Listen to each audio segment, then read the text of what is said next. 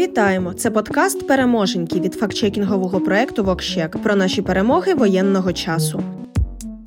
Починаємо із вже традиційного обліку втрат ворога. Станом на сьогоднішній ранок рашисти втратили 56% бронемашин, 52% гелікоптерів і майже 47% танків та 35% літаків, що були підготовлені до вторгнення в Україну. А понад 16 тисяч рашистів уже нічим нікому не загрожують. У Чорнобаївці сьогодні ще одна перемога. Там збройні сили ліквідували російського генерал-лейтенанта Якова Рязанцева. Це вже сьомий сьомий мертвий генерал, який здобрив нашу землю. Про шість інших мертвих генералів можна послухати у вчорашньому спеціальному випуску нашого подкасту. У Маріуполі сьогодні ліквідували ще одного російського полковника Олексія Шарова. Цей командир морської піхоти теж заблукав на навчаннях в Україні, а їх же попереджали: ви їдете не на Україну, а в Україну, точніше, прямісінько в українську земельку. Тим часом економіка Росії продовжує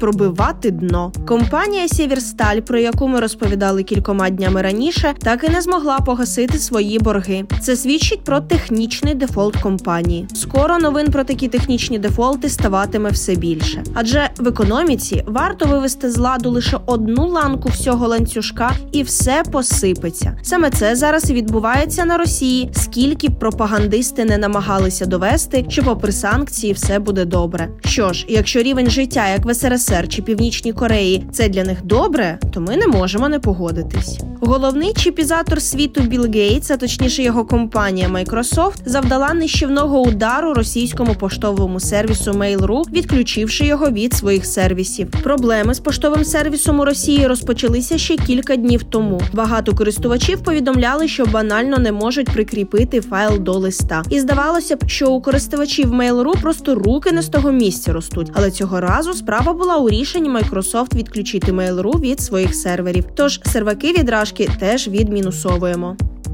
Пам'ятаєте блогерів, які плакали за Spotify?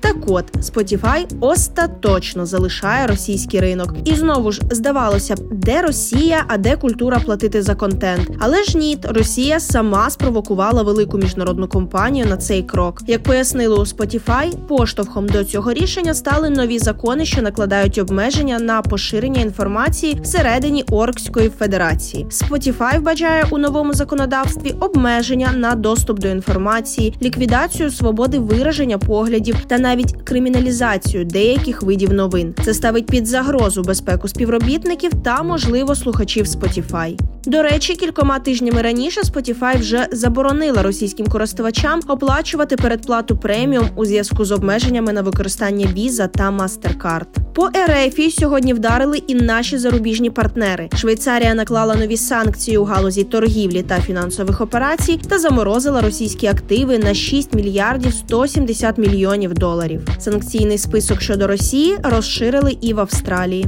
Для України ж навпаки партнери запропонували план відновлення. Польща, Чехія і Словенія висунули план порятунку України з 10 пунктів. Мова йде про відключення абсолютно всіх російських банків від SWIFT, повне припинення російської пропаганди в Європі, блокування російських кораблів в європейських портах, блокаду автотранспорту, санкції щодо всього бізнес-середовища та членів партії Єдина Росія, а також заборону експорту технологій, що можуть бути використані у воєнних цілях, та виключення РФ з абсолютно усіх міжнародних організацій. Бо цивілізований світ не має жодного бажання сидіти за одним столом із терористами і злочинцями.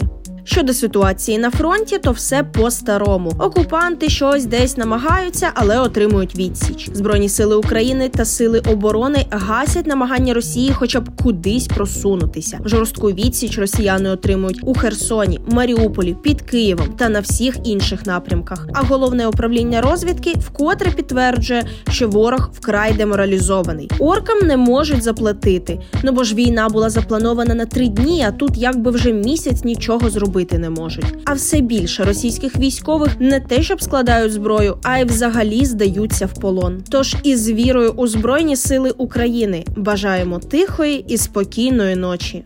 Почуємось.